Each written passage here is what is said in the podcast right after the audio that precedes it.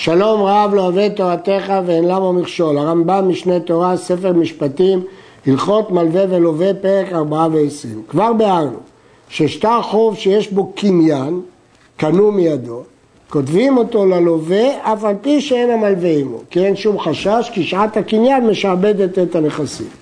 וכן כותבים שטר למוכר אף על פי שאין הלוקח עמו, כי אין שום חשש אם הוא לא יקבל את הכסף, הוא לא ימסור את השטר ללוקח. וכן כותבים שובר למלווה, אף על פי שאין הלווה עמו. לא יכולה להיות שום תקלה, כי המלווה לא ייתן את הקבלה אם הלווה לא יפרע לו את החוב. ושובר לאישה, אף על פי שאין בעלה עמה. וגט לאיש, אף על פי שאין אשתו עמו. הוא לא ייתן את הגט, אלא בשעת הגירושים. אבל אין כותבים שטרי אירוסין ונישואים, ושטרי הריסות וקבלנות, ושטר ברירת הדיינים, או שטרי טענות בעלי דינים, וכל מעשה בדין, אלא מדעת שניהם. נסביר. שטרי אירוסין, יש דעה שזה שטר קידושין, ויש דעה שזה שטר התחייבויות שבין הצדדים, בין צד החתן לצד הכלה. שטרי אה, הריסות, זה הסכם בין הריס, קבלן, לבין בעל השדה, כמה אחוז כל אחד יקבל. שטר ברירת הדיינים, כאשר זה בורר לו אחד וזה בורר לו אחד. או שטרי טענות. כל הדברים האלה רק מדעת שניהם. וכל השטרות האלה צריכים להיזהר בתיקונם כשאר השטרות. היו מביאים מומחה גם מכתיבת השטרות הללו. ומי נותן שכר הסופר? הכלל הוא שמי שמעוניין הוא משלם. שטרי הלוואה, הלווה נותן שכר, כי הוא מרוויח פה את ההלוואה. בשטרי מקח וממכר, הלוקח נותן שכר, כי הוא זקוק לשטר.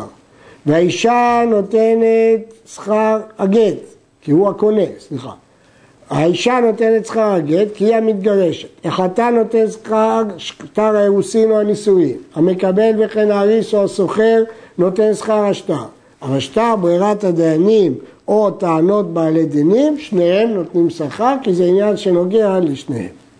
אחד השטרות הנכתבים לאחד שלא בפני חברו, ואחד השטרות שהם כותבים אותם אל המידת שניהם ושניהם עומדים, כגון שכותבים למלווה או ללוקח, כולם צריכים העדים שיהיו מכירים השמות שבשטר, שזהו פלוני בן פלוני וזהו פלוני בן פלוני, שמא יבואו שניים ויעשו קנוניה וישנו שמותיהם כשמות אחרים ויודעו זה לזה. אם הם לא יכירו, אנחנו חוששים שיעשו שימוש שלא קדים בשטר, יעשו קנוניה, יקראו לעצמם שמות אחרים, ויודעו זה לזה שהם אחרים, אבל אחר כך תהיינה תקלות בשטר הזה. כל מי שהוחזק שמו בעיר שלושים יום, אין חוששים לו שמא שם אחר יש לו, והוא שינהו כדי לרמות ולעשות קנוניה. שאם אתה אומר כן, אין לדבר סוף. אחרי שהוחזק שלושים יום בשם מסוים, אנחנו תולים שזה הוא ולא חוששים לקנוניה. לפיכך, מי שלא הוחזק שמו בעיר שלושים יום, הוא בא ואמר, כתבו על השטר שאני חייב לפלוני, או לזה, כך וכך דינרים, אין כותבים לו, עד שיביא ראיה שזה שמו, או יוחזק שלושים יום בעיר. כל שטר שיצא לפנינו, ועיתון הלווה ואומר, אני איני חייב כלום. שם האחר אמר, יעלה שמו כשמי והודע לזה. בא מישהו אחר, טען שהוא אני, וכתב לו שטר שהוא חייב לו מיליון שקל. אני לא יודע מי זה, אני לא יודע מי כלום. או שאמר, לא לזה אני חייב, אלא לאחר, זה רמאיו, ויעלה שמו כשם בעל חוב. ואומנם המלווה מראה את השם, כתוב בשטר, אבל הוא אומר, זה מישהו אחר כתב את השם הזה. מאחר שהוא לא הוחזק שם שניים ששמותיהם שווים, אין חוששים לדבריו. למה? כי הוא תופס שטר. פה המלווה בא עם שטר, אז יש חזקה שזה הוא. למה? שהחזקה היא שאין העדים חוטאי השטר, אלא אם כן הם מכירים, הם לא נזכרים בו. זה נקרא חזקת השטר, שהעדים בררו את כל מה שהם צריכים לברר. אם הוחזקו באותו מקום שני אנשים, זה דין אחר. וכן חזקה, חלק מחזקות השטר, שאין העדים חותמים על השטר, אלא אם נודע להם בוודאי שאלה שהעידו על עצמם גדולים ובני דעת. ואין העדים חותמים על השטר, אלא אם כן יודעים לקרות ולחתום. כלומר, יש לנו חזקות של השטר. אנחנו מניחים שהשטר כשר לפי הדין. עדים שאין יודעים לחתום וקראו להם נייר וחתמו על הרושם, מכין אותה מכת מרדות והשטר פסול. הגמרא אומרת שהקלו בזה לעניין גט, בגלל תקנת עגונות, וגם בגלל שיש ידי מסירה, אבל בשאר שטרות לא הקלו בזה, כי כמובן שאין שום ראיה שאין פה זיוף. ראש בדין, שהיה יודע עניין השטר, הכוונה תוכן השטר, וקרא השטר לפניו הסופר שלו, הסופר הקבוע שלו קרא לפניו, הואיל והוא מאמין אותו ואימתו עליו, תמיד הוא הסופר שלו ועובד איתו ואימתו עליו, הרי זה חותם על השטר על פי שלא קראו בעצמו, זה חידוש גדול, כי אולי הסופר בכלל קרא דברים אחרים, לא קרא מה שכתוב. סומכים על זה והוא חותם על השטר.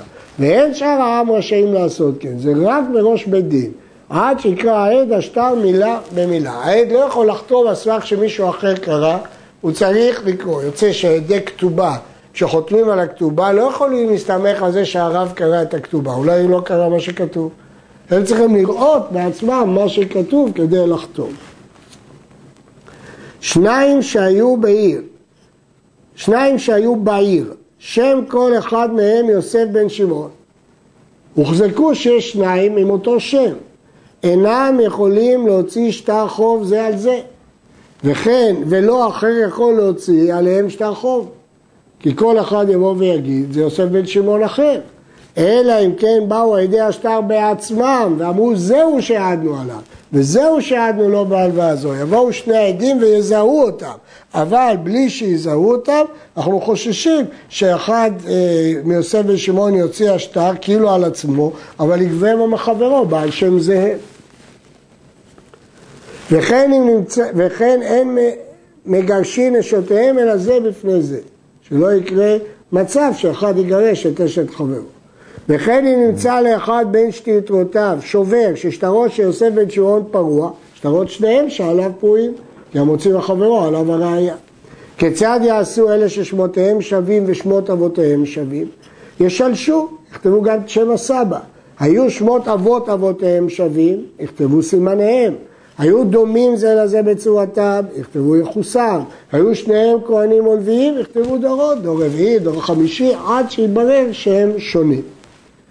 הוציא עליו שטר שכתוב בו אני פלוני בן פלוני לוויתי ממך מנה, בלי שם, אף על פי שאין בו שם המלווה, כל מי שיצא שטר זה מתחת ידו גובה בו. זה שטר למוחז, זה מי שמחזיק אותו, ואינו יכול לדחותו ולומר של אחר ובנפל, כיוון שמראש השטר נכתב לא על שם מלווה מסוים אלא על שם מי שיחזיק את השטר, אז מי שיחזיק את השטר זוכה בו, לא חוששים לנפילה.